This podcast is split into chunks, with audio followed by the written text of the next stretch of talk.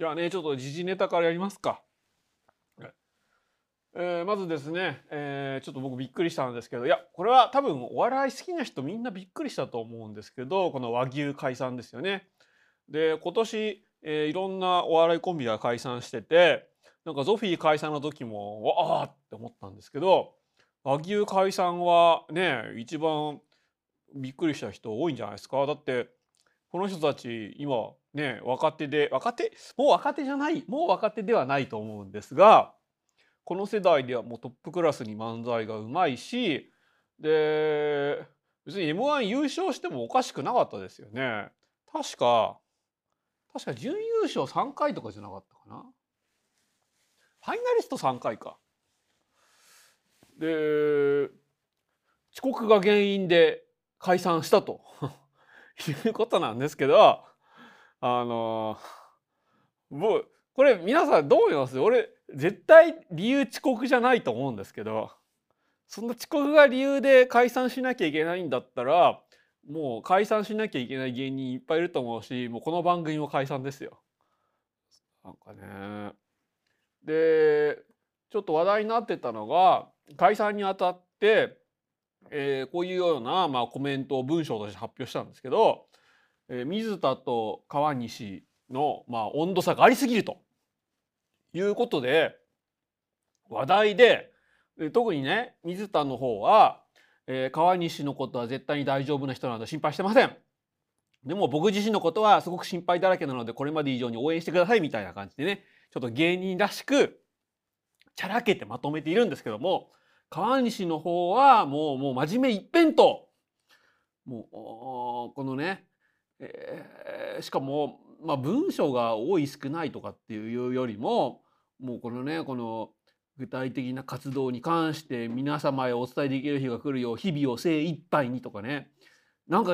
俺は芸人だったらここで笑いの一つか二つでも取らなきゃいけないということでどっちかっていうとこの川西の方が心配になってしまうんですけども。なんかねえつまりこれ遅刻っていうのはあくまでも、えー、そういうふうにした方が、えー、今ちょっとこう漫才病みたいになってる川西の負担にならない形で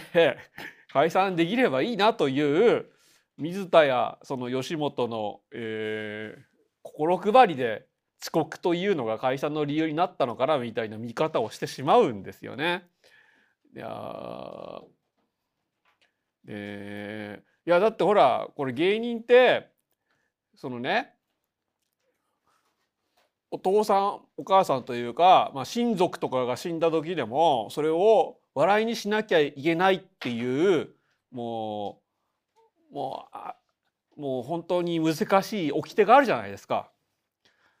ねもうたけしもさんまも鶴瓶もお父さんお母さんが死んだ時にそれをどう笑いに変えるか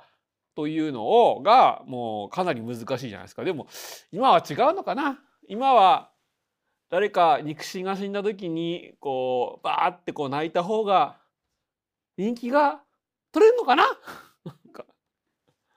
知らんけど。知らんけど。いやなんかね。そうそう。であれですよ。こう俺はナイツのナイツのチャキチャキチャキチャキかな？まあそのポッドキャストをねこう好きで聞いてるんですけどなんだっけナイツのチャキチャキなんだっけ？土曜日に TBS でやってるやつですよ。えっ、とナイツのなんだっけ？あれ？なんだっけ？ダメあチャキチャキ大放送だ。ナイトのチャキチャキ大放送を聞いてるんですけどそこにたまたま今週ゾフィーの上田 ゾフィーが出てき元ゾフィーですね。元ゾフィーの、えー、上田の方が出てきてそう。であれですよね。もう全然ねその上田の方はもう解散できてよかったと。もうこれから作家活動もコント活動も頑張っていくって言ってるんですけども相方がその相方と一緒に、えー、しくじり先生に出てで解散の理由を発表してで相方の方は芸人なんだからもう酒も女ももう大好きで不倫になっちゃうけどもうそれをガンガンやっていきたいっていうのを大声で発表したら全く炎上しなかったみたいなことを言ってるんですよ。あなんかじゃあこれはいい形の解散なのかなって思ってそうそうチェダーズの人ですよね。でなんかねこの和牛解散って聞いた時はじゃあこの和牛もどっかでしくじり先生に出てこういうなんか解散になった理由を割と明るく話してくれるのかなと思ったんですけどなんかこれ考えれば考えるほどもう出ないですよねしくじり先生とかね。なんかなんかこれ本当になんかシャレにならないことがこの和牛の2人の中で起こって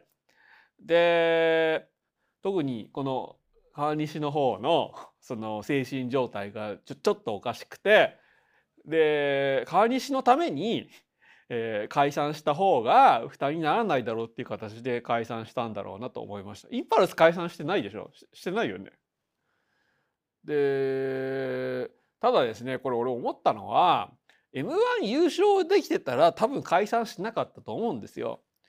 で特にこれ川西の方が漫才病みたいなのにかかっててもうとにかく漫才でこうなんか成果を出さないといやもう出してるんですよ。もう出してるんですけど自分の中で納得できるようなことが起こんないとなんか卒業できない。漫才を卒業できない。俺の俺の漫才戦争はまだ終わってないみたいな感じたんでしょ？知らんけど なんか大変だなって思いましたね。でねどこにね、まあ、もうそろそろ m 1やるじゃないですか来週か来週やるんですよね確かね。で特に m 1がその漫才っていうよりもう本当に m 1っていう競技になってるじゃないですか。でこの「ナンバーっていうスポーツ雑誌で m 1の特集したっていうのがものすごく象徴的だと思うんですけど本当はねこう10分とかやってもいい漫才がもう23分っていうのが漫才の形っていうのにこう整えられてきてこの23分まああれか本線だともうちょっと長いと思うんですけども、えー、この決まった時間の中でいかに、えー、笑いをたくさん取れるかっっていう、まあ、いかにボケとツッコミの数を増やせるかっていう競技みたいになってきてしまっていると。でそれってなんか笑いというよりもやっぱりスポーツになってきてなんか俺は m 1例えばキングオブコントとかその R1 とか W1 とかに比べるとなんかそんなにねもう最近楽しくなくなってきましたね。ただそれをその形を壊すようなあの米田2000とかランジャタイとか出てくるともう本当に面白くてそれが楽しみで見てて、まあ、だからちょっと志らくがこう審査員降りたのもちょちょっと残念だったりするんですけどでそういうのを見てるとですねやっぱり志村けんがそのいろんなところで あすいませんいろんなところでなんかその頑張ってお笑いをやってるみたいな姿を見せるともう客がねこうちょっとその頑張ってる姿を頑張ってるなって客が一瞬でも思うとちょっと笑ってもらえないっていうことを言っててでそれがねちょっとすごく感じてしまいますね。つまり練習とかが見えちゃう 漫才だとなんかなんかあんまり笑えない。ただまあ感動はするんじゃないですか？スポーツで、えー、たくさんこうねたくさん走るとかね速く走るとか見ると感動するようになんかすごく練習が見える漫才で m 1で優勝すると、まあ、感動するっていうのはあると思いますけど笑えるかどうかっていうとなんかあんまりなとかね思っちゃうんですよね。まああとあれかあのウエストランドみたいに一つのぼやき漫才みたいなやつでで会場とか、まあ、視聴者を巻き込んで巻き込んだ形だとやっぱそれはそれで面白いですよね。だからそういうのをね考えちゃいますしでよく考えるとねもう m 1の初期の優勝者ですけども中川家がいろんなキングコングとか中川スキングコングとかあとノンスタイルとかの漫才を見て 優勝練習したらあんな漫才いくらでもできるよみたいなこと言ってるのはやっぱり練習が見えちゃう漫才だとちょっとつまんないということだと思うんですよね。あそうですねアナザーストーリー含めて楽しむっていうのは多分それはあると思います。しかもアナザーストーリーはねやっぱりその一つの感動じゃないですか。まああとあれだな、えー、僕はあちこちオードリーとアンタウォッチメンアンタウォッチマンかアンタウォッチマンがもう最近ほんと楽しいんですけどつまり芸人が、えー、自分の戦略とか、えー、まあ、えー、ここまでどうやってきたかを、まあ、話すバラエティ番組ですよね。でそこでパーティーちゃんが出てきて でパーティーちゃんの「すがちゃん最高ナンバーワンが」なんかその賞レースは今レッドオーシャンだみたいなことを言うんですよ。あなるほどと なるほどと思ってそんな賞レースみたいなもう血で血を争うところに今出るよりも SNS とかでバズってそっからバラエティとかに出た方がもう一番いいと。で しかもすがちゃん最高ナンバーワンは あの、まあ、まず、えっ、ー、と TikTok まあ、まずその自分たちの目的は大晦日にそのナインティナインが面白そうやってるじゃないですか。面白そうでまずバッと名前を売ると。そしてバッと名前を売ってあこいつら何なんだろうって思ったら、えー、自分たちの実家である YouTube チャンネルに誘導するんだと。とそして TikTok は完全に宣伝だみたいなことを言っててあそんな風に SNS を使い分けしてで、えー、SNS を巻き込んで売れるという形を考えてるんだと思ってねなんかびっくりしましたね。なるほどと。でもそれって多分ね和牛の川西からしたらそれは邪道だっていうことになると思うんですよ。でも本来的に俺お笑いになんか邪道とか正道とかあんの？まあ色門っていうのはありますよ。色門っていうのはあるんですけどなんかそういう邪道とか正道とかあんのかなと。笑笑わせてしまえば実はそれで勝ちなのではと思ったりもしましたしでそのねその賞レースでこう優勝するよりも、まあ、違う形でっていうのは鬼越トマホークも言ってましたしよく考えてみれば鬼越トークもオンラインサロンやってるわけですよね。あなんかなんかなるほどなって思いながら、えー、この前ね W1 を見てでもちょっと俺土曜日も仕事だから前半とかあんま見れなくてで特に僕はですねそのハイツ友の会が大好きなんで、ハイツ友の会目当てに見たら、なんかね、皆さん見ましたよね、W1。なんか C ブロックがえらいことになってて、特にこのユリアン・レトリーバー対アー・シラキで、その なんか、キリンの川島が両方とも落としてもいいですかとか言ってて、まあ、つまり、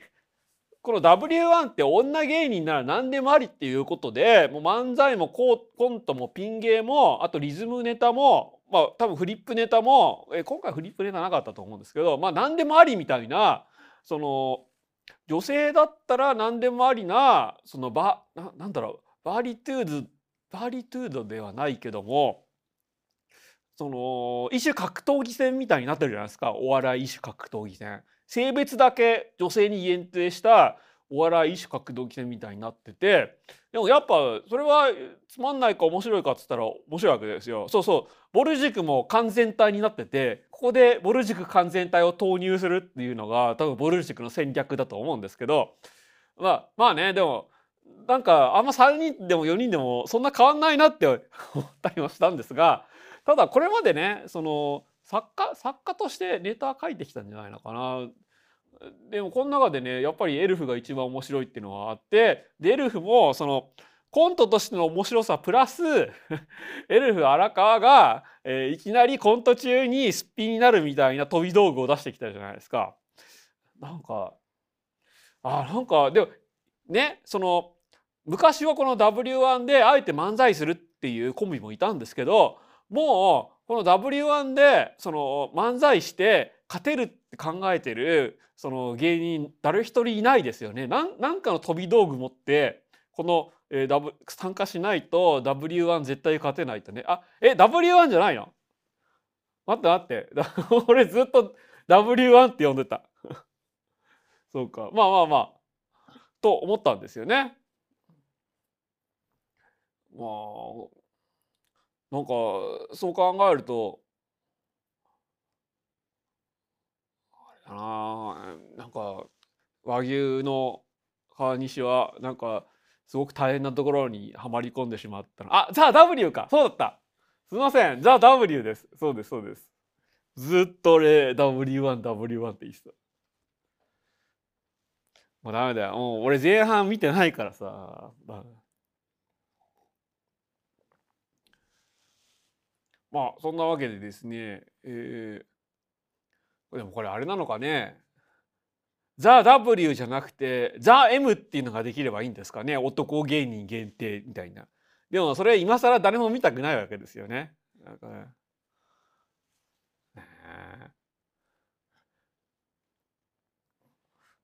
さあそしてですねえー、おとといついにプロフェッショナル仕事の流儀という形で宮崎駿の NHK ドキュメンタリーが放送されました。えー、これはですねずっと、まあ、宮崎駿というかジブリに入り込んででドキュメンタリーを作ってるディレクターの人がいて、まあ、その最新報告、えー、会みたいなやつですよね。なんかどうも荒川さんという名前らしいんですけどで鈴木敏夫がやってるジブリ汗まみれでも時々名前っていうか存在が確認されます。でこの人が絶対にその君たちはどう生きるか制作過程を取材してて絶対にどっかのタイミングでまあその映画の興行に影響を与えないタイミングでドキュメンタリー発表するだろうと予想してたんですけど、まあ、ついに放送されました。しかもこれね結構その前日まで放送を秘密にしてたんじゃないかな。俺15日に知った知ってなんかジブリの公式ツイッターも突然ですが突然ですが明日放送されますって言っててこれずっと番組上でもなんか内容未定になっててこう秘密裏に準備されてたんだと思います。でねしかもねちょっとねでどんな形でね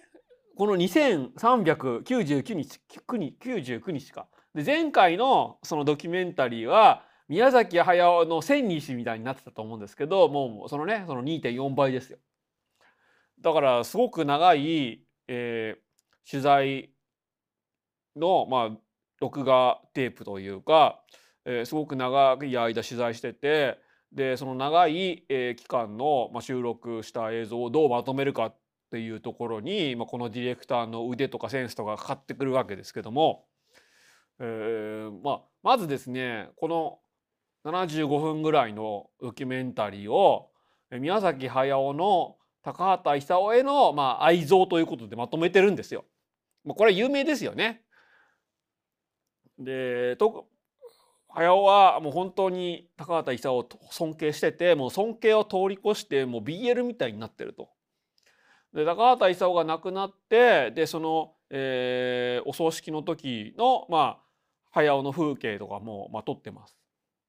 でしかもその「君たちはどう生きるか」制作中も、まあ、高畑勲のことをずっと駿はパックさんと呼んでるんですけどもバックさんの、まあ、修行とか幽霊がいて、まあ、そこら辺にいて、俺に影響を与えてるみたいなことを言っててでこのディレクターはもう早への愛が強すぎて過去のジブリ作品とか過去のまあ写真とか過去の取材映像とかを、えー、もうエヴァのオープニングみたいな感じで そのもう0.5秒単位で差し込んで、えー、自分のもう思いの丈をこう一つのストーリーとしてまとめてて、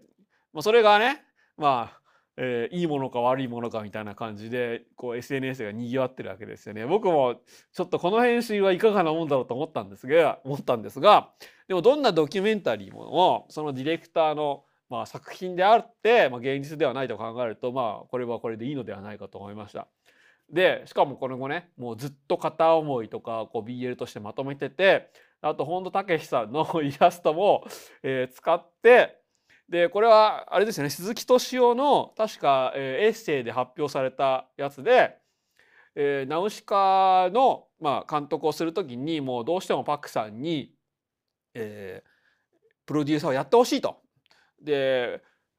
プロデューサーで監督経験者がプロデューサーをやると、えー、そのフィルムに手を出せないという辛さを味わってほしいということでやってもらってでいい感じに直しができたんだけどもパクさんは「うん30点」みたいなことを言ってでもうそれに本当に早は怒り狂って僕は青春をパクさんに捧げたんですよと、えー、飲みギャで、えー、あちょっと逆かちょっと前後が逆ですけども その鈴木敏夫にこう泣きえーと、自分の愚痴をこう涙とともに言ったという、えー、有名なエピソードを本田武さんのイラストで、えー、描いてると。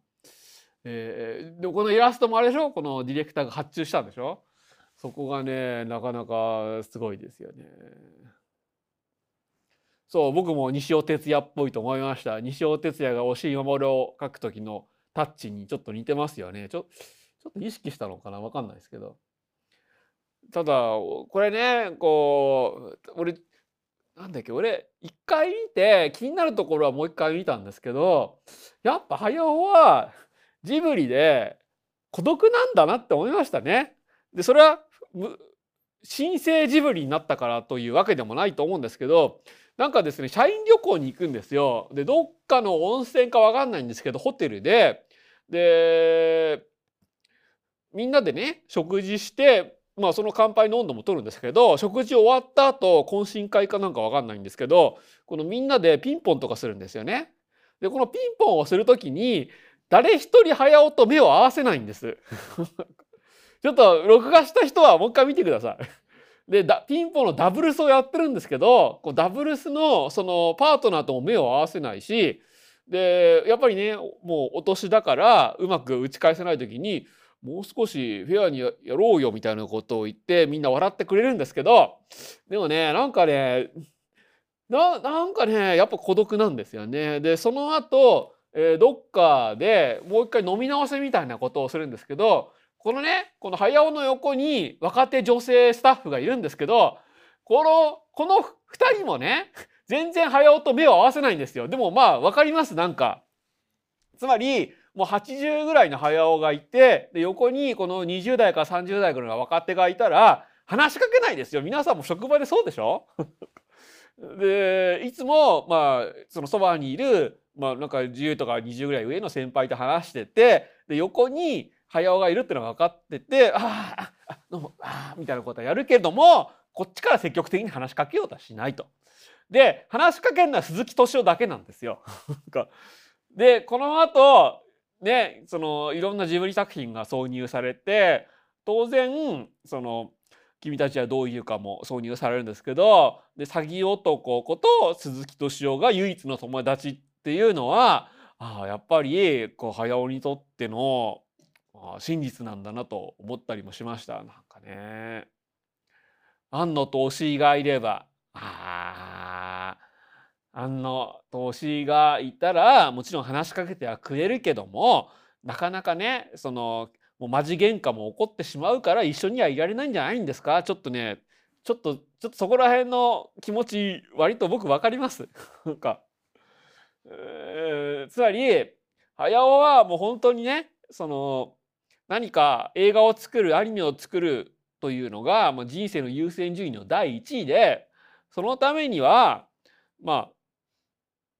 気楽に話できる人っていうのは同じ職場にいるとそれはその船長2人体制になってしまってこう自由な後悔ができないんでちょっと職場にはいてほしくないと。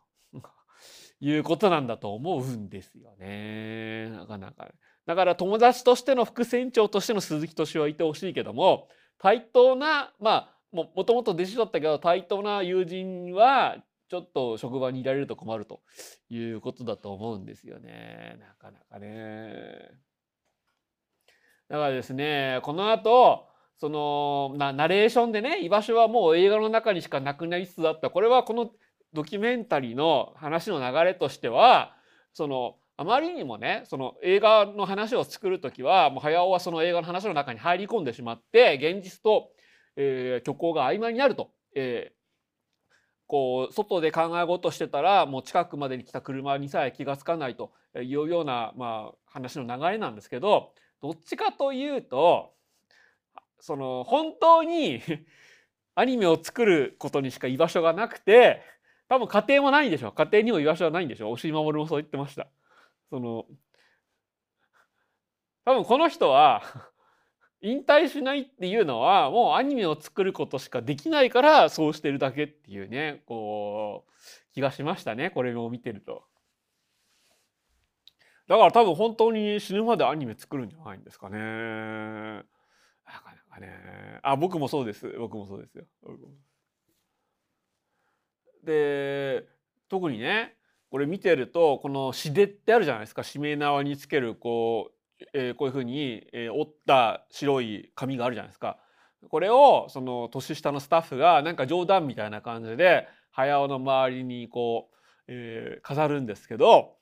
まあこれは完全にやっぱり境界線で閉じ込めておくって意味があるんでしょうとさすがに早尾も意味が気がついたんですけどでもこの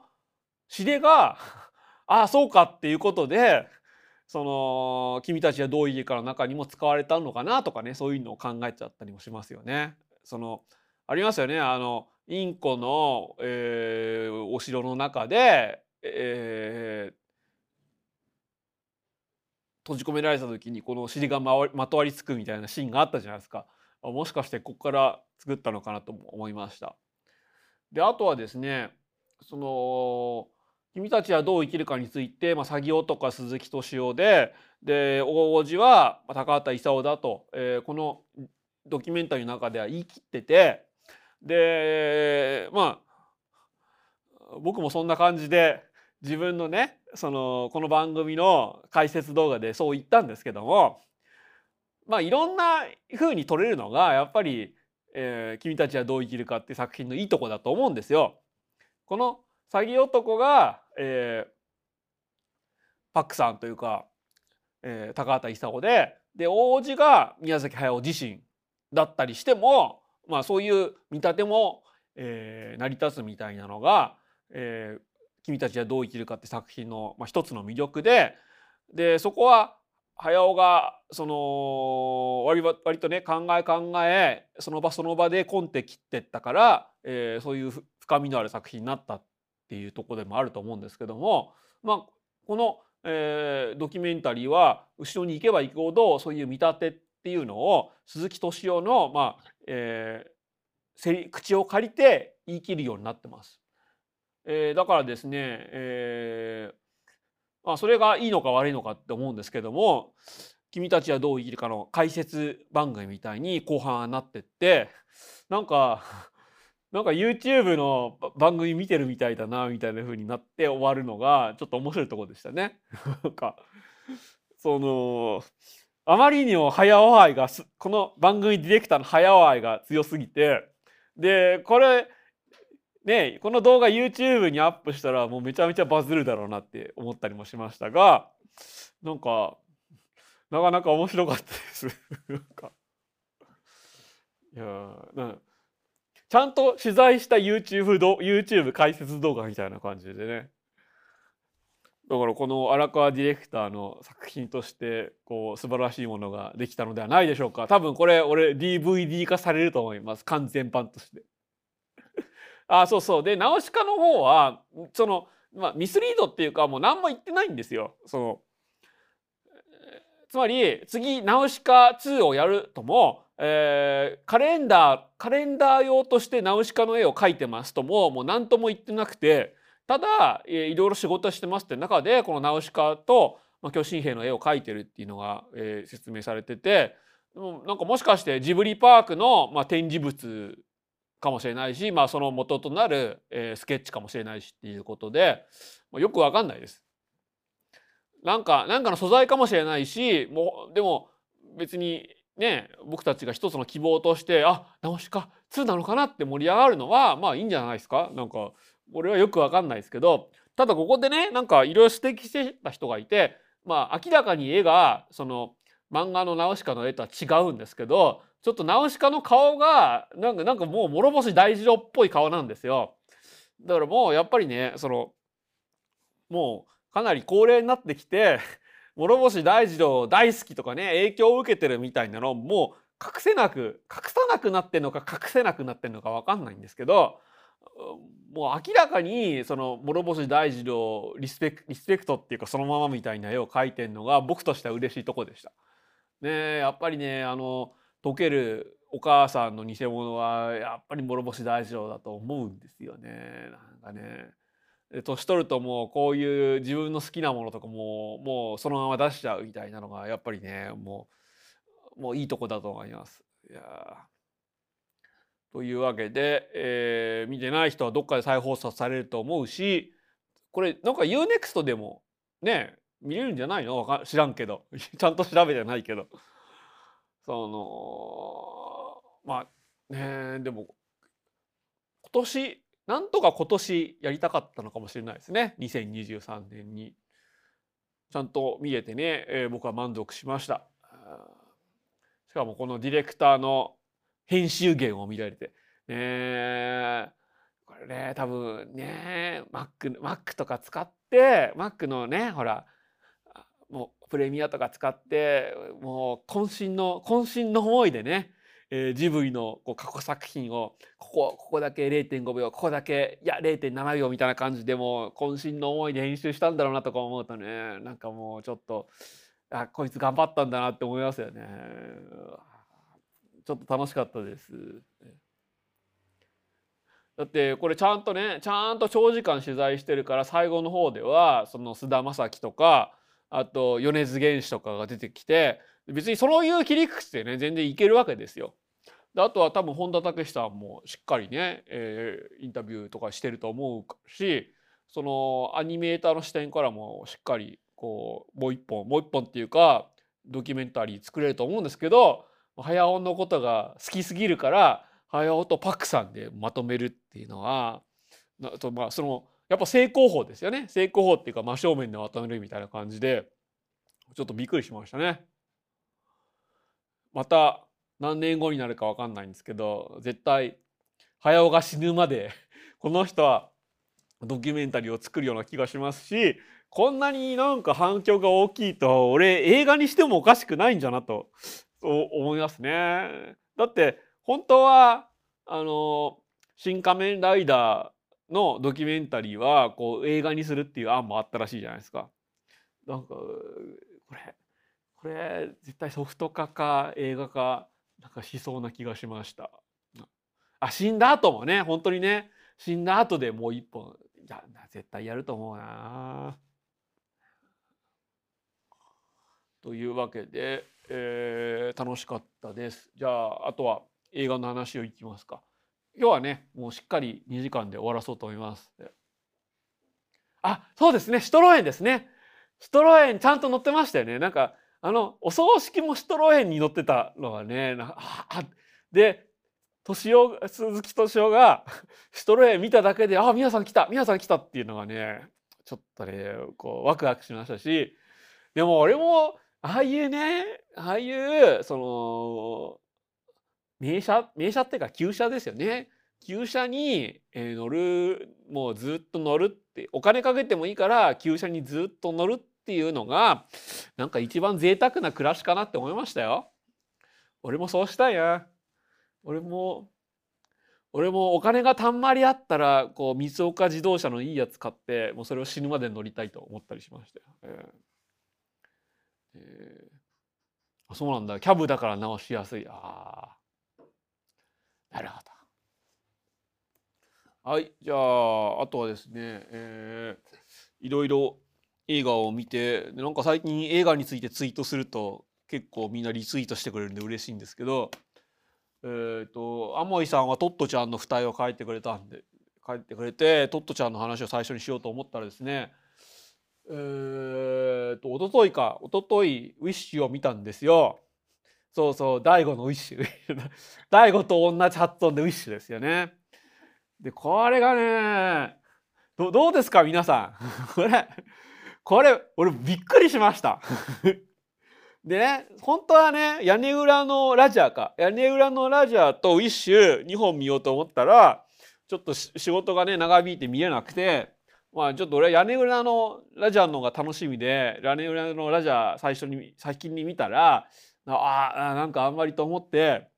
でもなんか評判があんまり良くないウィッシュもまあ一応見とくかと思って見たら本当にびっくりしたんです。でねこれいいですか？こう最初に結論を言うとこの映画の欠点はもう本当につまんないことです。この映画もう本当につまんないんですけどものすごい意欲的ででそこにびっくりしましたね。ななんかつまりこの監督2人が共同監督なんですけど2人がこの前この前にやったその「えアナと雪の女王2」と同じくすごい政治性の高いアニメでで「アナと雪の女王」の時はその北欧でのまあえー、さすなんだサーミか。サーミとそのダムの話を入れ込んでたんですけど今回は自分たちが住んでる、まあ、アメリカですよね。アメリカをの、まあ、政治ネタを入れ込んでででも子供にもね別に政治のネタとか全然知らない子供にも楽しめるんだけど一緒に見てき見て見に来てくれる大人には通じるだろうと思って作ったらもうほとんど通じず その結果全然お客さん入らないというすごく悲しい作品になってしまったんですけどいや俺はねちょっとこの2人かなりね頑張ってると思いましたね。でどういう話かと言いますと地中海に、えー、ロサスという、まあえー、架空の国があると。でそれは、えー、いろんなところから移民を受け入れてで、えー、その結果、えー、国として成り立ってるんだと。でただですねこのロサスという国に住むにあたっては自分の願い、まあ、ウィッシュですよね願いを、えー、自分の体の中から出して国王に預けてでそれそうすると初めてこの国に住めると。でもそれもね、えー、18歳以上は預けると。で、えー、子供は別にまだ預けなくてもいいということで。で初めて18歳になった主人公が、まあ、その国王に、えー、願いを預ける。もしくは、えー、おじいちゃんの願いを叶えてもらえるかどうかみたいなのを確かめに謁見するみたいなところから始まるんですけど。でこの願いをですね体の外に出すとその自分がどんな願いを持ってたかっていうのは忘れちゃうんですね。えー、ただ国王はその願いっていうのをもう大事に大事に預かりますと。大事に大事に預かって1年に1人だけ願いを自分の魔法で叶えますよって言うんですよ。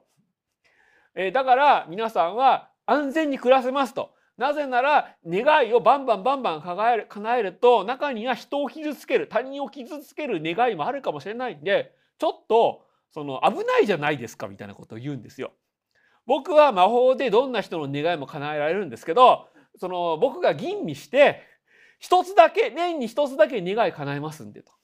だから皆さんこの国に住んでれば願い叶うかもしれませんよそして安全に暮らせますよみたいなことを言うんですよね。でそそれがねすごくないですか？これはつまりそのまあ911は911以降テロと安全テロテロリズムが起こるかもしれない世の中でえみんなが自由を少しだけ犠牲にすることで安全に暮らせますという、え自由と安全を交換することでどっかでテロが起こるかもしれないこの21世紀でも安全に暮らせますよという 自由と安全のトレードオフをメタファーにしてるんですよ。これはもう間違いないです。であえて、えー、いろんな国の人が、えー、住む、えー、理想の王国という体でのファシストが支配するディストピアというのを舞台にしててでそれは大人なら気づくみたいな形でやってるんですけどもこの映画のキャッチコピーとしてはディズニー100周年ディズニーが今まで大切にしてたウィッシュ願いをテーマにした最高の、えー、アニメーションですと。いうことを歌ってるんでまさかね まさかこんな、えー、21世紀的なテーマが入り込んでるとはみんな知らない思い知ら みんな思いつかない程で映画に入るとものすごく政治性の高いアニメを見せられて混乱するともしくは全然そのメタファーに気づかないままなんかいまいちだったなっていう感じで映画館出るみたいなことになってんのかなと思いましたね。あそうですねだからつまりこの自由と安全のトレードオフというのは、えー、まあ一つのねその流行りのテーマなんでハガレンもやるしねあのー、ななんだっけ？アタック・オブ・タイタンなんだっけ？タック・オブそのまあいろんなアニメや漫画でやってるわけですよ。そう「進撃の巨人」でもやってるわけですよ。ダメだもう「進撃の巨人」が出てこない。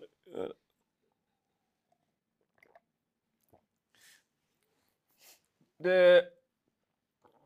しかもですね、えー、この自由と安全を交換したすればみんな仲良くやっていけますよっていうのが大体そのパターにパターナリズムに、えー、陥った指導者や政治的リーダーが取りがちな行動なんででこれが家父長制と結びつけて語られることも多いです。で今回のこの「ウィッシュ」っていう映画も基本的には、えー、この見立てっていうかその政治的な一つの言説に基づいて作られてるんで、えー、男性の王様が、えー、みんなをその一つのね分かんない形でディストピアとして、まあ、ファシストとして支配するディストピアでその奥さんである、えー、女王が、えー、革命軍っていうのをまあ、えー、助ける。で自分で、ね、女王が指揮するわけじゃないんですよ。その主人公が指揮する革命軍をバックアップするという形でもうそれはマターナリズムと言ってもいいでしょう。えー、サポートするという形で、えー、この、えー、邪悪なマグニフィコーに対抗するというお話になっててあなんか なんかすごいちゃんとしてるというかあからさまだなって思うんですけどでもまあこういうのに気が付かない人は多分気が付かないんでしょう。そして気が付かない結果なんかいろんなねこのディズニーアニメのオマージュは入ってるんだけどもなんかどっかで見たような話の寄せ集めだなみたいな感じでいまいちだなみたいな風になると思いますしで実際、えー、だからロッテントマトだとそのこんな感じで批評家筋の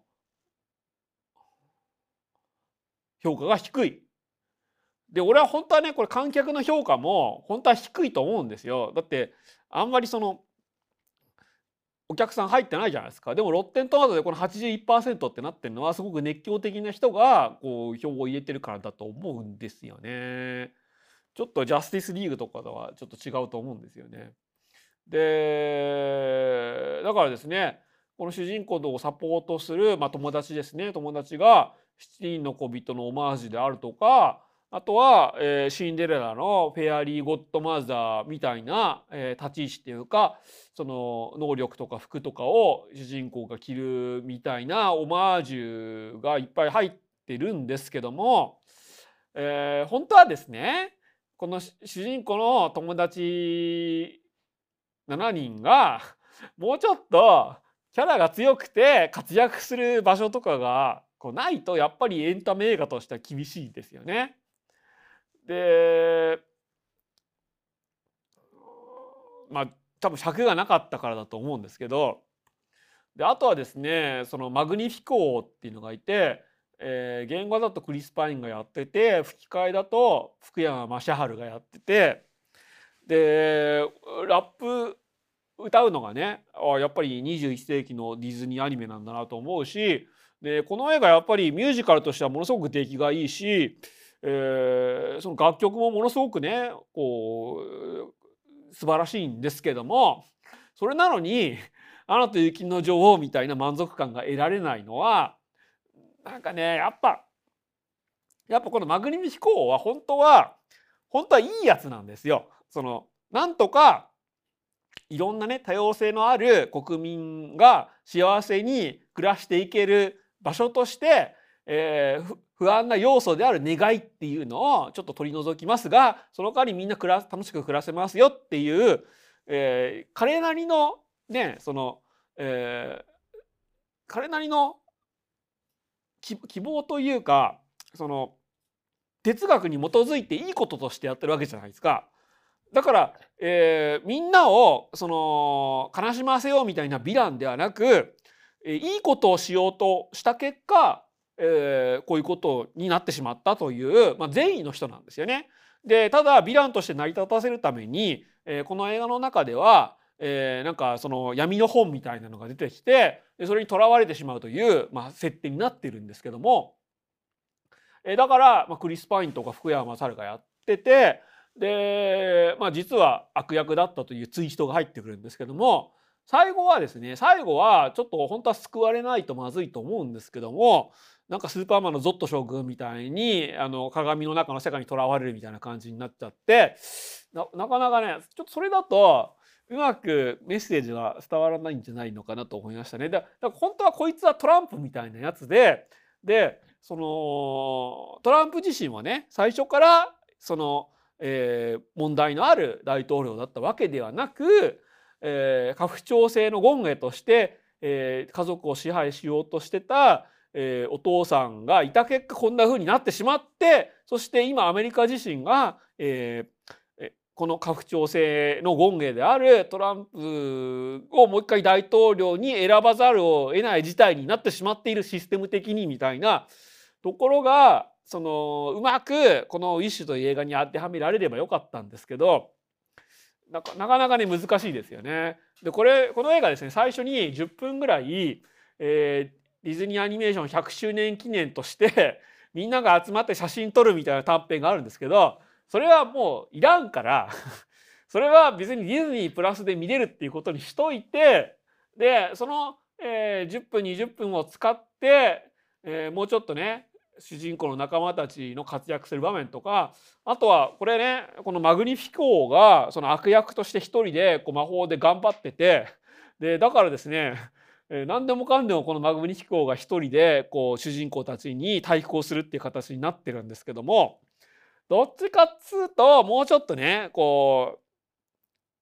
う、えー、部下とかあとは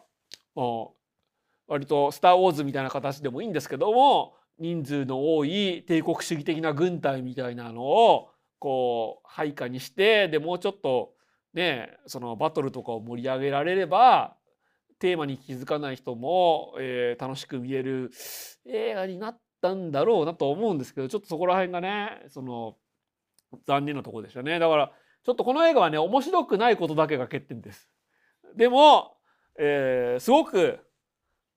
すごくねこうチャレンジングな作品なんで僕としてはちょっと嫌いになれないですね。で多分ねこの作り手っていうかこの監督2人は「アナと雪の女王2」でこの路線の無限の可能性に気づいたんだと思うんですよ。えー、俺たちも俺たち私たちもシビル・ウォーみたいなことをこのディズニーアニメでやれるじゃんっていうことに気づいてでまた過渡期だと思うんですよ。つまり「アナと雪の女王2」ではなぜかファンタジー世界でコンクリの技術とかないのにダムが出てきてでこのダムを壊すことで、えー、一応全てが解決できるという話になってましたがでそれはですねその、えーまあ、北欧っていうかノルウェースウェーデンに住むサーミ族とえー、っとこれこれ何ダムだったかな？まあそのダムで、えー、自然が破壊されてサーミたちがその生きていけないっていう問題を重ね合わせたすごく政治的なストーリーになってたんですけど、まあ、それを、えー、自分たちが住むこのどっかでテロが起こるかわからないから、えー、自由を差し出すことで安全に暮らさ暮らそう。しかしそれは一種のディストピアなんじゃないかという問題意識を反映させたすごく政治的な話になっててではっきり言ってこのお客さんが入らないしちょっと面白くないっていうことで欠点を抱えてしまってるんですけどこの路線を続けていくと多分どっかでどっかで世界が変わるような成功作が出ますよ。そこまでディズニーがお金を出すかどうか分かんないんですけどこれこの路線続けとくとどっかですごいのできちゃいますよ。なんかちょっと俺は恐ろしくなりました。なんか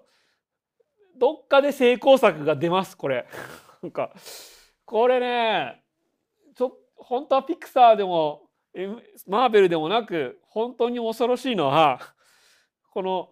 ディズニー本体のアニメ部門だったんだなと、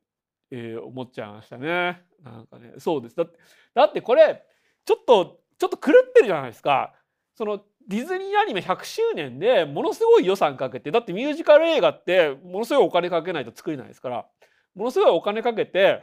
で観客の半分ぐらいは別に俺たちが作ってるテーマに気づかなくてもいいからやりたいことやるんだとそれが世界を救うんだみたいな気持ちで作っててで、まあ、失敗はしてるんですけどどっかで成功するんですよこれやっていくと。これはちょっと恐ろしいなと思いましたね。なんかね。しかもねもうつまり今テロと革命の区別ってどこでつけるんだみたいなねその議論があるのにがっつり革命の歌を歌わせるんですよ。いやちょちょっと怖いなと思いました。だ評価が高いとか低いとかだ僕も評価は低いんですけどこのチャレンジ精神はびっくりしましたね。そのだからあんま面白くないんですよ。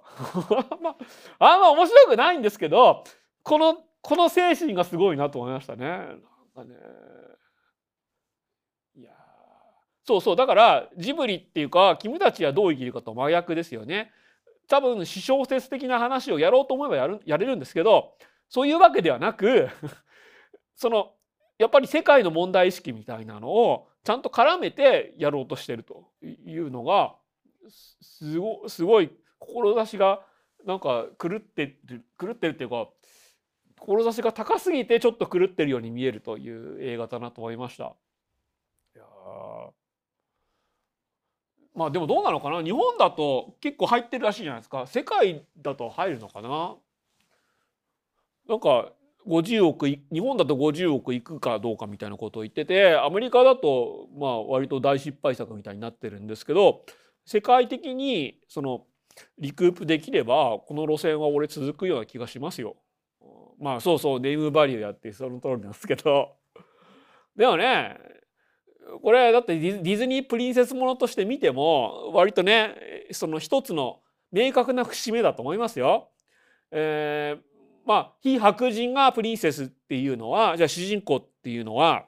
まあ、えー、ずっとやってきた路線ですけどここで別に王族ではなく ちゃんと王女が出てくるんですけど女王が出てくるんですけどその王王族の血は引いてないやつが主人公で最後そのえーと、王子様と結婚はもうもう絶対やらないと思いますけどその国のリーダーになるのではなく革命軍のリーダーとして革命成功させてでその後はその別に民衆出身のリーダーとして同行みたいな話でしょ？なんかもうもうプリンセス関係ないじゃないですか。でも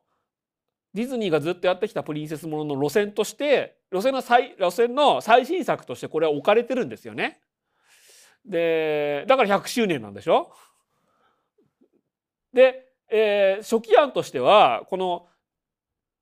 能力っていうか願いを叶えてくれるスターっていうのは、えー、プリンスっていうか王子様みたいなそのイケメン男子のキャラクターだったらしいんですけどもうもうそういってそういった恋愛で物事が解決するみたいなのは捨て去りたいんであのカービィみたいなキャラクターになってるわけですよね。もう明確な節目になってるのがもうすごいなと思いましたね。いや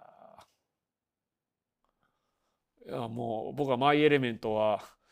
ものすごい傑作だと思うんですけどもそういった意欲的な作品がえー、ちょっと焦げちゃうのはなかなか悲しいなと思いましたがしかし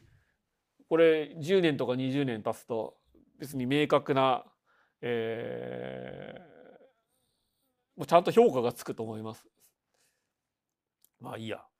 まあそんなわけで、えー、ちょっとびっくりした映画でした。であとはですねまあこれもそうだななんかえー、今日この後ですね窓際のトットちゃんとかえー、とあといちことか、えー、ほかげとか紹介するんですけどなんかみんなそんなにお客さん入ってないんですが SNS では盛り上がっててなんかこうやって口コミでどんどんどんどん盛り上がっていい作品がきっちり評価されるのは、えー、嬉しいなと思いました。だってこれ窓際のトットちゃん SNS で悪く言ってる人一人もいないですよね。僕も見てびっくりしました。というのはですね、えっ、ー、と、まあ、もうちょっとね、ちゃんと無料でやりますね。ちゃんとアモイさんが二重も書いてくれたし。でこの窓際のトットちゃんはなんかね日本で、えー、1番か2番ぐらいのベストセラーだって言うじゃないですか。僕もちょっと読み直したくてこの真相の文庫版買っちゃいました。これですね。えー、とね。でこれ80年代はですねもうほんとこれものすごいヒットしてで、えー、そうです。80 84年か6年かな？待ってよ。これ書出がつまりですね割ともうすぐバブルだみたいな、えー、時点で、えー、発表されてでこの岩崎千尋の、えー、イラストと一緒に、えー、84年だ。でこの岩崎千尋のイラストと一緒に、まあ、ものすごく有名になったんですけれどもああ 第80冊。ああ、9、9番は80回もすら、版を、80回もすられたんですね。で、これは新宮版っていうことなんですけど、新宮版も31冊目。すごいな。で、この映画がね、きっかけでまた買った人もいるでしょう。で、俺あんまこれ好きじゃなかったんですよ。というのは、その、黒柳徹子さんはもうめちゃめちゃお嬢様ででまあ、戦時中もね別にそんなに食べるものに苦労したとかそういうのはないわけですよね。でこのいかにもなお嬢様育ちっぷりにいけって思ったしでこれ実際読んでまあ今読むと面白いんですけど当時はなんかエピソードの羅列に感じられてなんか何言いたいのかなっていうとこがあったんですよ。でで特に84年ってね、まあ、もうちょっとしたらバブル始まりますよっていう時ででそういったねそのバブルで戦争を忘れた日本人に日本人と戦時中お嬢様育ちだっていうのが、まあ、基本的には重なってて、えー、裕福な人が戦時中を振り返ったらどういう思いをするかみたいな、えー、体で、えー、みんなに読まれたんですよね。それがあまりにもあからさまで俺は好きじゃなかったんですよ。なるほどそうかと。貧乏がいいのかと。貧乏で食うも食やずやみたいな感じで、えー、こう読んでほしいのかみたいななんかちょちょちょっとねまあ俺がひねくれてたっていうのもあるんですけどあんまり好きじゃなくてだからこのアニメもねもう今更トットちゃんのアニメ化かということでもう僕は見る気がなかったんですけどもあまりにも SNS が盛り上がってるんでこう見に行ったら本当良かったですね。ちょっとびっくりしましたね。でねまあこれあれですよね。その40年ぶりの続編とかも出たしあとは「トットチャンネル」みたいなのが「トットチャンネル」は確か大森和樹で、えー、大森和樹と斎藤由貴で実写映画になったりもしたんですけどこのあと NHK 入って、えー、日本で最初のテレビ女優テレビタレントとしてデビューするみたいな話の方がどっちかっていうと有名かもしれないんですが今回は一番最初のトットちゃんの、まあえーまあ、戦争時代戦争に日本が戦争に突き進むまでを、えー、に集中してアニメ化されてます。そして声優ももうぴったりもう実績のある案。そして、えー、もうずっとずっと俺「ほとぐりしゅんほとぐりしゅん」って言う言っちゃうんですけど、えー、小栗旬小栗旬。そして、えー、もう声優をやらせてももうめちゃめちゃうまい役所広司。で、えー、もう俺はもうカレンちゃんが好きなんですけどカレンちゃんはやっぱり声優としては微妙なんでもう最小限のセリフのみという割り切り方もう最高ですよ。いやでそしてですね、えー、みんな SNS で言っててこのキャラデザがねこの法と口に口がまあ赤く染まっているでそれは女の子だけではなく男のキャラクターもそのなぜかね唇がもうきっちりあってアニメだとまあ大体省略されますよね。でしかも唇と頬が赤い化粧してんのかっていうキャラデザですがこれは監督もニュータイプのインタビューで言ってましたがまあ、えー、戦前戦中のこの児童画を元にしたと言ってました。なるほどと思いましたね。まあその児童文学なんで、えー、しかもこの時代感も合わせて、えー、こういった、えー、キャラクターデザインにしましたと。で、えー、お話はですねその戦争とあと、えー、トットちゃんの、まあ、友達である安明君安明君は、まあ、多分ポリオで小児麻痺なんですけどもそういったね、えー、でもうこれは別にあでもこれはネタバレしない方がいいのか？ね、まあそういったねその病弱な安明君との交流を通じて、えー、主人公が成長していくという、まあ、王道の展開なんですが児童文学としては、えー、こういった、えー、キャラクターデザインだったりあとはこの原作本ではもうしっかり徹子が文章でもう1から10まで説明してるのをもうもう絶対にセリフやナレーションに頼らないぞという哲学のもとアニメ化しててだからこれはですねどっちかっていうと早尾フォロワーというよりは高畑勲フォロワーみたいな映画ですよね。その派手なことは一つもしないけれどももう演出でもうみんなをもうどん底どん底というかみんなの、え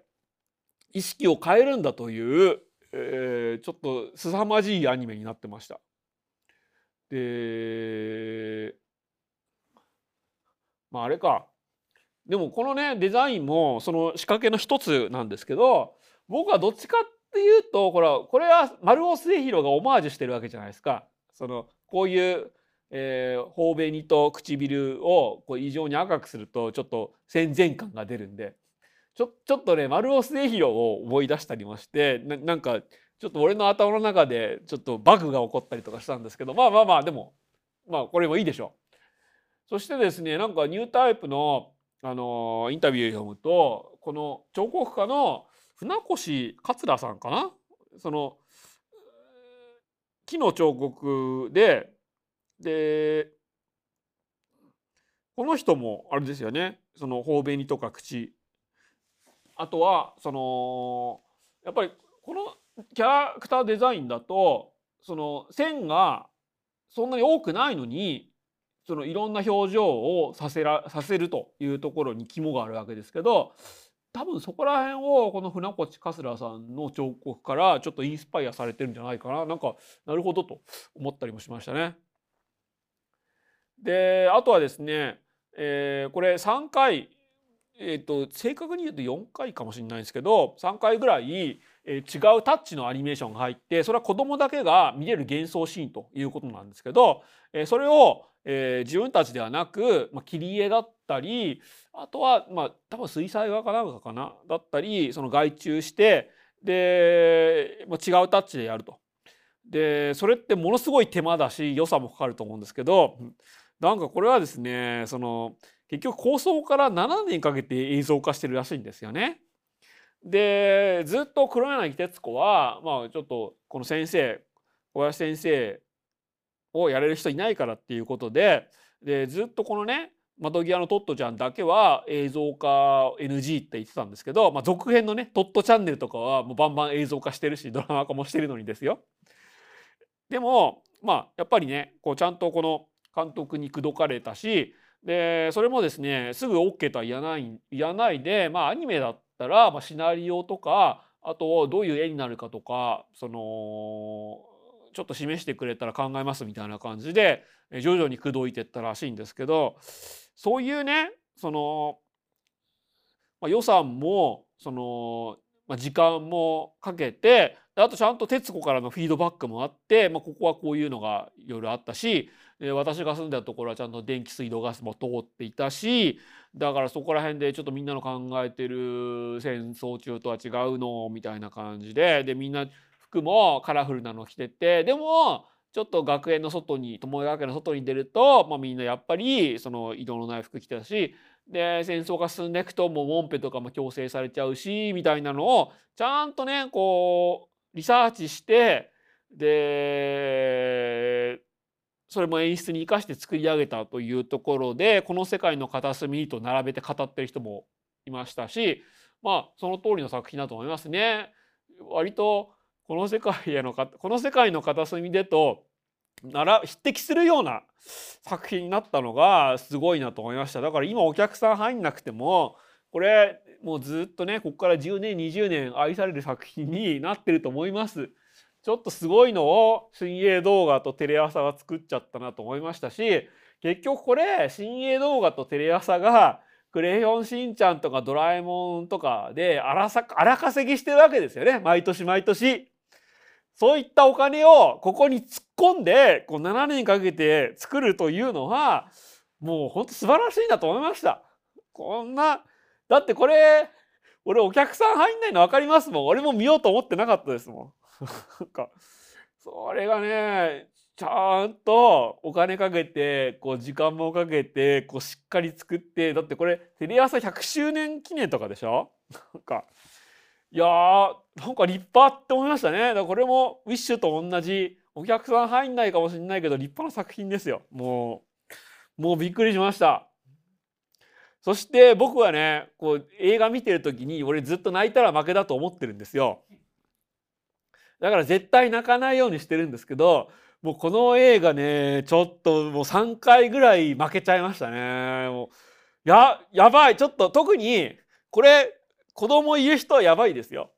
だからですね今更ね今更そのね主人公がそのね小児麻痺で足とか悪い子と一緒にこう友達になってでなんかねこう一緒にその木に登ってで無理やりちょっとね木に登らせてああすごいみたいなとこで泣かないわけですよ。でもその後ですね、えー、その後、まあ、ちょっとそれで服とか汚れちゃうわけですよね小児麻痺の安崎ちゃんの服が。で安崎ちゃんが風呂に入って「ああお母様ごめんね服が汚れちゃった」って言ってお母さんがその汚れた服を抱きしめて「いいのよいいのよ」みたいな感じで泣いてるシーンとか見るともうダメですよ。そこでこのねそのあそこで親とか出されるともうダメです。だだって俺も親だからとか思ってもうちょっとやばかった ちょっとちょっとやばいアニメになってましたねでそれをねその別にさらっと見せるのがねちょっとこの映画のすごいところででだんだんだんだん日本が戦争に進むっていうのもそういう感じでさらっと見せてて、えー、ずっとねもう冒頭からトットちゃんに挨拶してた、えー、男のね切符切りそのまあ、切符切りのその電車のねその改札の人がいるわけですよおじさんが。であそこは東急がこの作った、えー、高級住宅地だったんででトットちゃんとも顔なじみになるんですけどそのその改札のおじさんがいつの間にか改札のおばさんに変わってると。そして、えー、飼ってたロッキーがいつの間にかいなくなっちゃう。で、それはね、このトットちゃんの中には、ちゃんとロッキーがいなくなったで一生設けてあるんですよ。でもそれがね、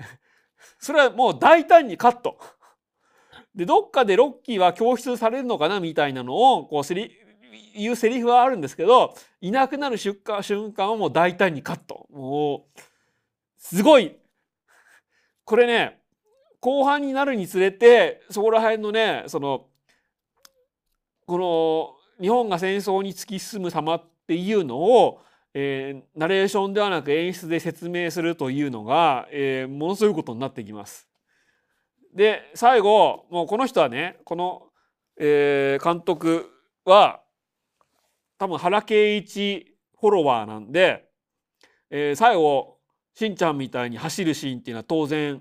用意されてるわけなんですけども俺ちょっとこの漢字が読めないんだよな。ななんだっけ？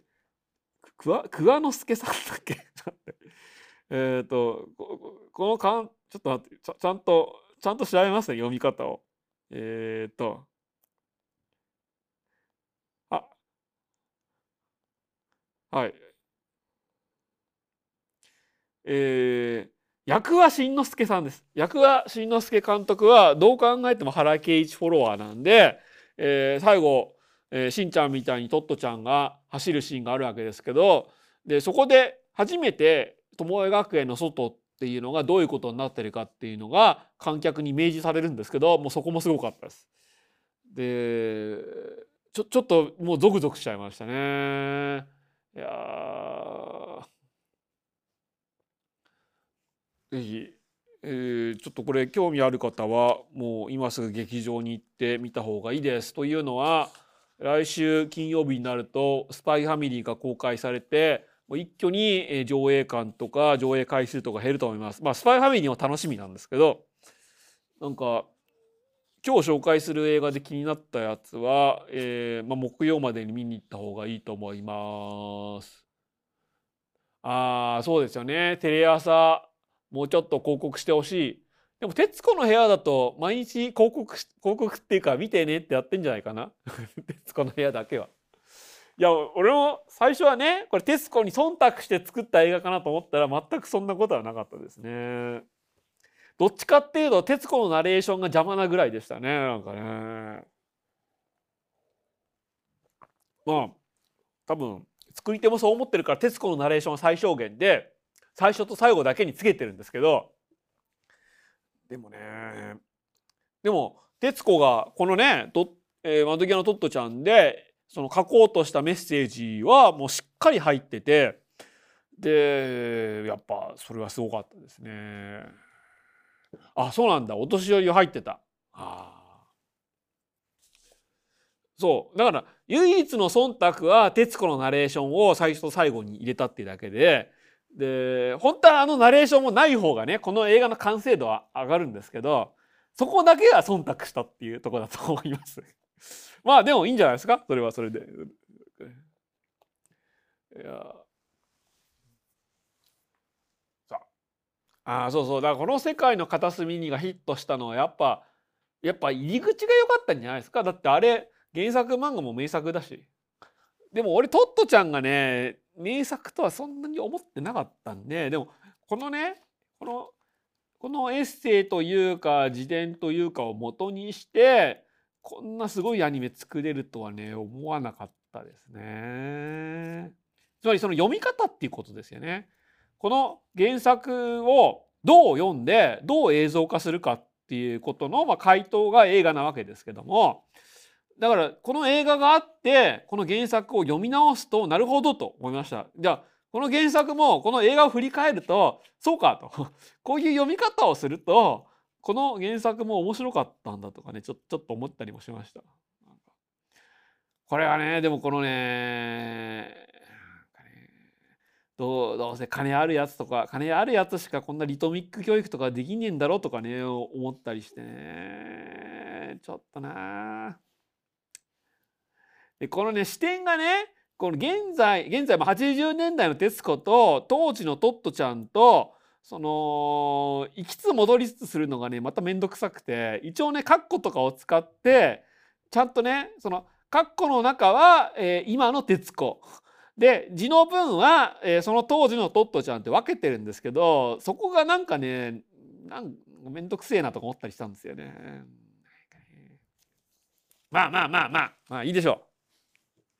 う。そうそうで当時それでその友学園のことが見直されてみんな自由の校風の私立学園とか行って俺ゆとり教育もねこのこのこのエッセイの弊害だと思うんです。ゆとり教育も。しかしこの戦争というテーマでまとめるとこんなすごい作品になるとはねちょっと思わなかった。あ違うよ。そうそうそうから。でも当時はほら受験戦争がねこうまだ続いてたからこのねエッセイで書かれてるリトミック教育ってなんて素晴らしいんですよなんて素晴らしいんでしょうと思ってゆとり教育をしちゃったらえこんなことになってしまったっていうのもねあると思うんです。まあ、まあそういうちょっと俺はこの原作がねここまでいい話だとはね気が付かなかった。いやえそうだそうですよだからこの80年代のこのね大ヒット、えー、ベストセラーをこの 2023年にこんな形ですごいアニメにするとは思いもう予想だにしませんでしたね。ちょちょっと参りました。はい。はい、えー、そしてですねまあこれも面白かったです。これはもうベスト10に絶対入れると思います。いちこですよね。えー、っとまあ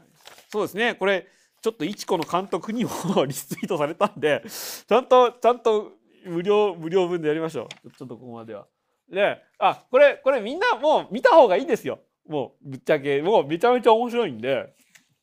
でどういう話かっていうと町山さんも説明したんですけどあなんかそのまあ同棲してるわけですよね。若葉達也君が。若葉達也君が杉咲花ちゃんと同棲しててであもうそろそろそろそろ結婚しちゃおうぜって言ったらわーってこう相手は言うんですけども、えー、で観客だけに分かる形で、えー、とちょっとニュース聞いていちこがいちこがニュース聞いてでいなくなっちゃうと失踪しちゃうと。でどうしたんだろうと思ってで若葉達也君が失踪したいちこのことをその、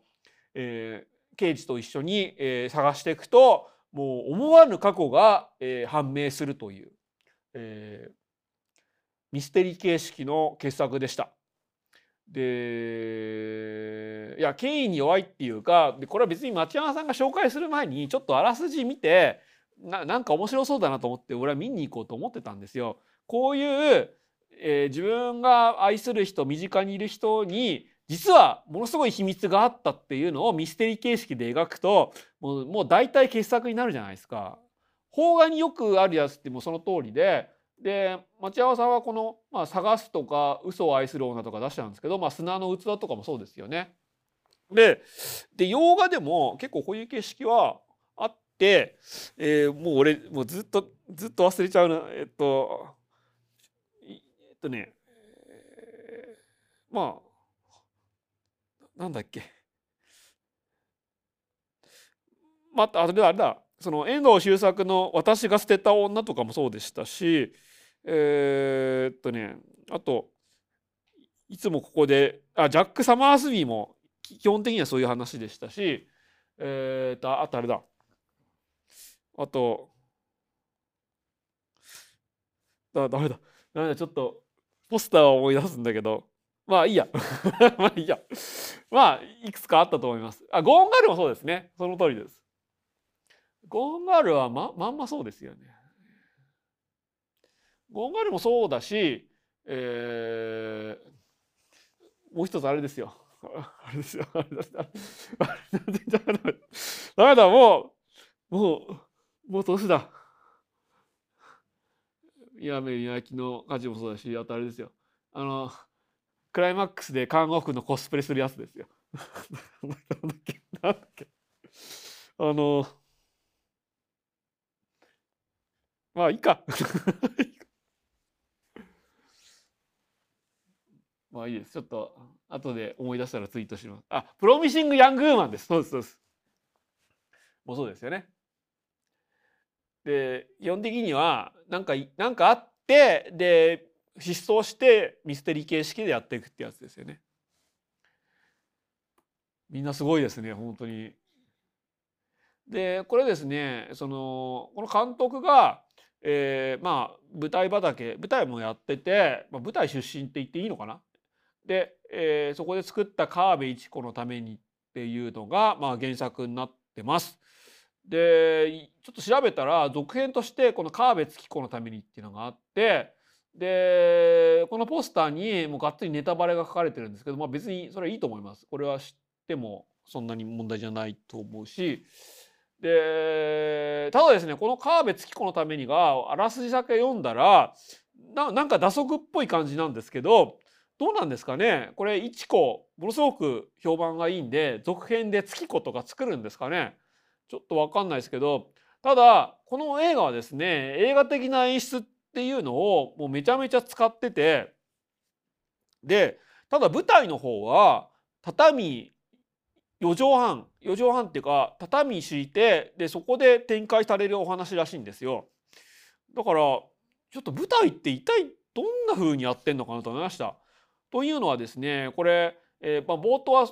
今さっき説明したように、えー、若葉達也君が、まあ、宇野昌平演じる刑事と一緒に、えー、一子の過去を、まあ、その調べていくっていう体なんですけどその一子の過去がですねその一子の一子だったりあとは一子のストーカーしちゃう北君の視点だったりで観客の前に提示されてるされるんですがそれが一子だけが知ってる階層なのか若葉達也が宇野昌平と組んで分かったその真相なのかっていうのはちょっと判別つかないようになってるんですよ。でそれはこの映画の仕掛けなんです。仕掛けでで、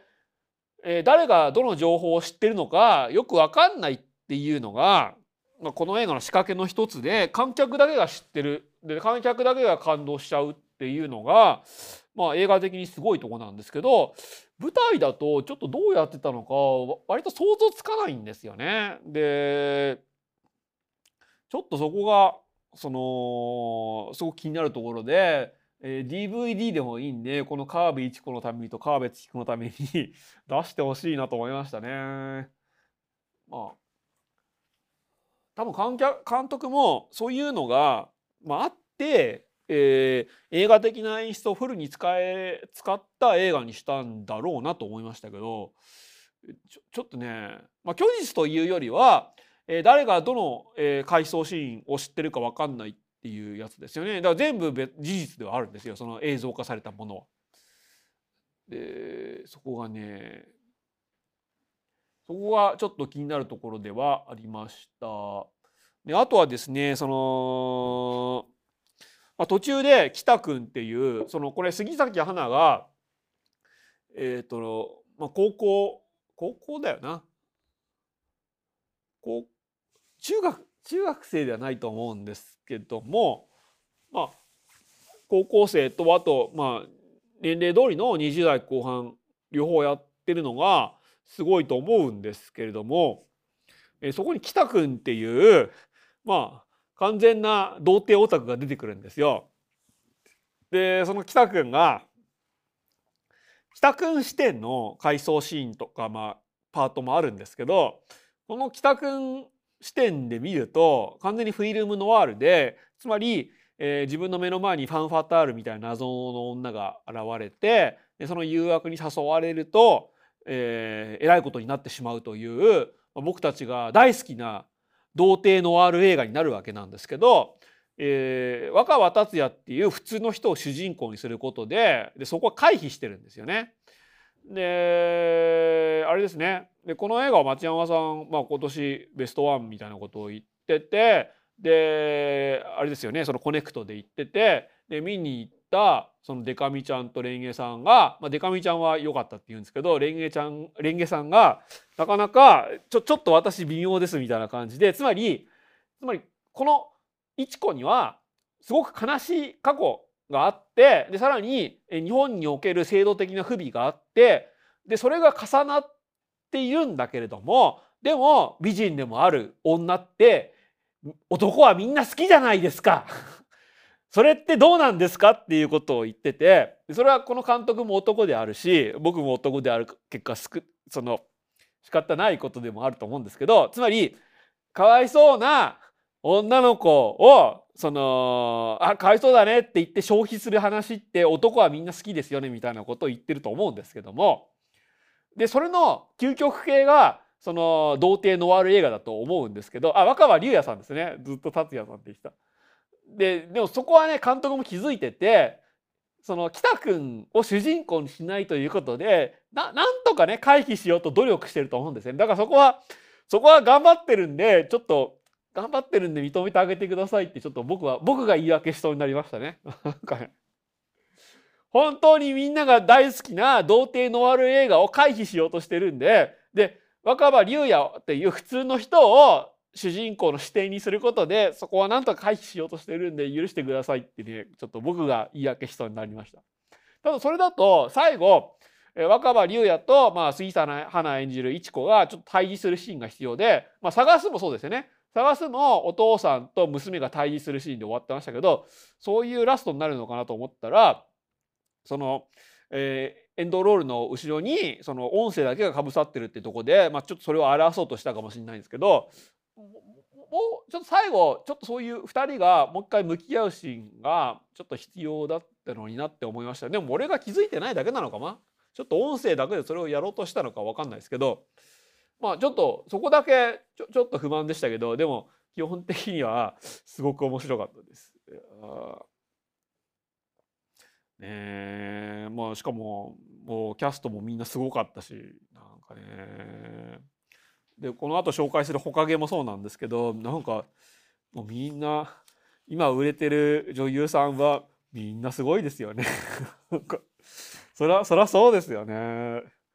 このそうほかげの首里もこのいちこの杉咲アナも売れてる女優さんはもうみんなすごいですよね。なんかねもう普通に美人なだけで女優とかできないですよね。いやえー、まああとはあれかな、まあ、そういう今言った問題とか抜きにしても一つのミステリーとかノワールとしてもめちゃめちゃよくできてるしでこれはトットちゃんもそうなんですけど最初の方はちゃんとね小学生を子役がやってるんですけどでこの子役がねそのまあつまりまあ一応貧困にあるんで、えー、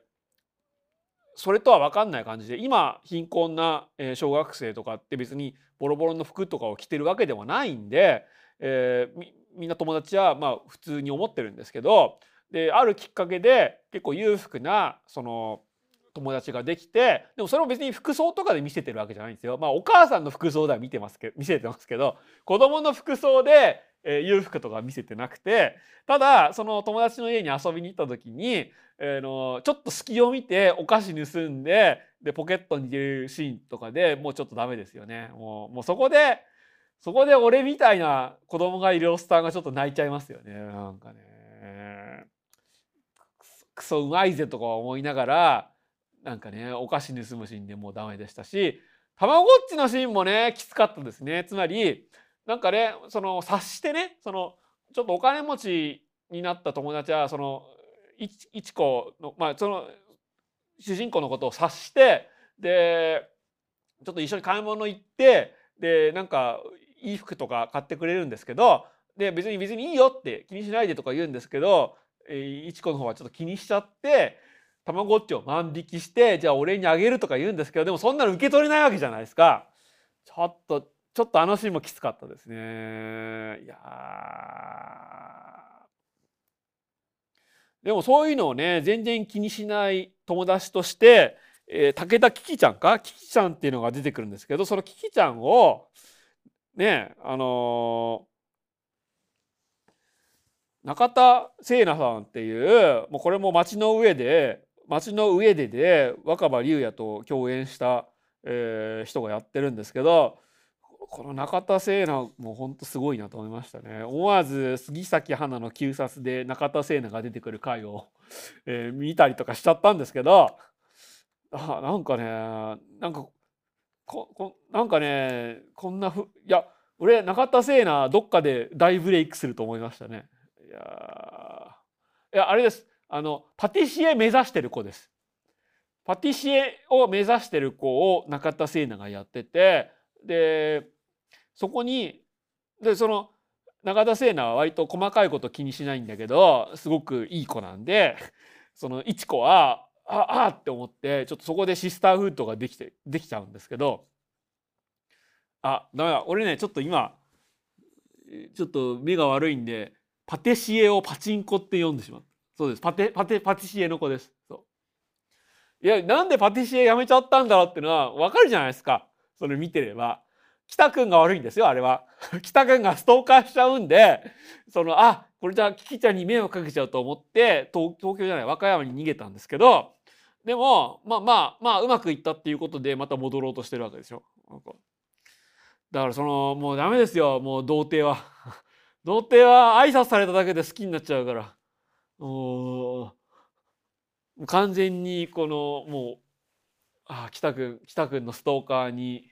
あ俺もストーカーしちゃったなってねこうこうちょっと過去を思い出したりとかしましちゃいましたね。いやいやでもこれこれ北くんが主人公になったらもう本当にもうやばい映画になってたと思うんですけどそこは監督のバランス感覚ですよね。なんかね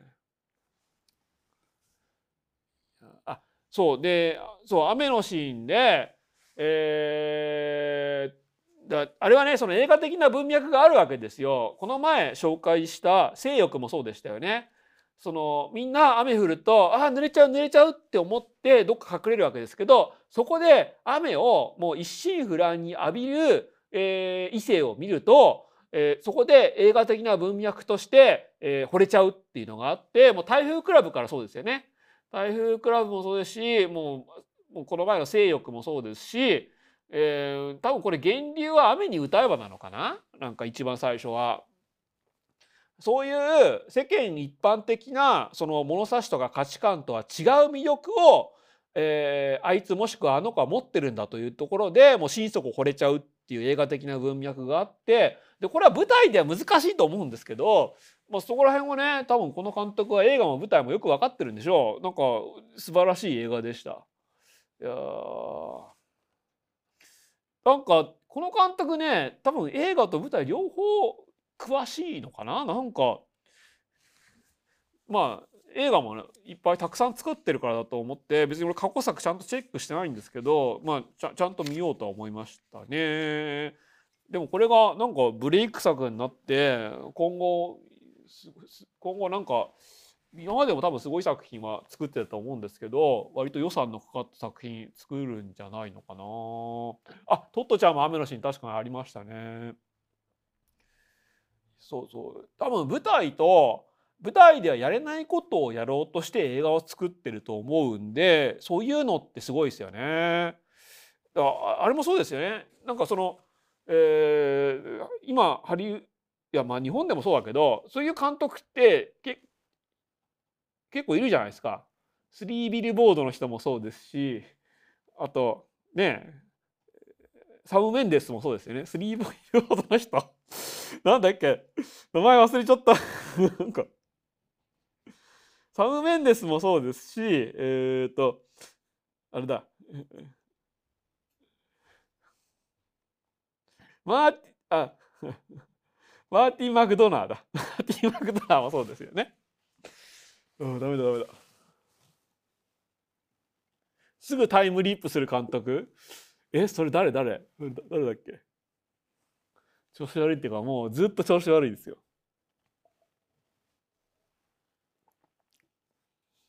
あ、あ、ああれか。あれですよね。あれあれですよね。あそれも若葉龍也で出てた人ですよね。えっと、えー、っと、そうだそうだ、その通りです。えっと、お笑い出身の人ですよね。お笑い芸人出身の人ですよね。えっと、君が君で君が君だの人ですよね。ですよね。クレーナーズメの人です。そうそうそう。クレーナーズメの人ですよね。松井大悟ですよね。そうそう。ほんとほんとその通りです。さあじゃあそんな感じでそろそろ有料にしますか？もうもう8時40分になっちゃった、うん、ここから1時間ぐらいはやりますんで、えーぜひ入会今入会しても全然損しないででこの後、えー、ほかげ怪物の木こりあと前回激推しされたファントム・ユユヨンと呼ばれたスパイなんかを、えーの話をしていこうと思います。であと時間があったら、えー先週できなかった、えー本の紹介もしたいです。であと、えー今月は3回やるんで今入っても全然損しないでそうですキラーコンドームの透けちゃう T シャツです。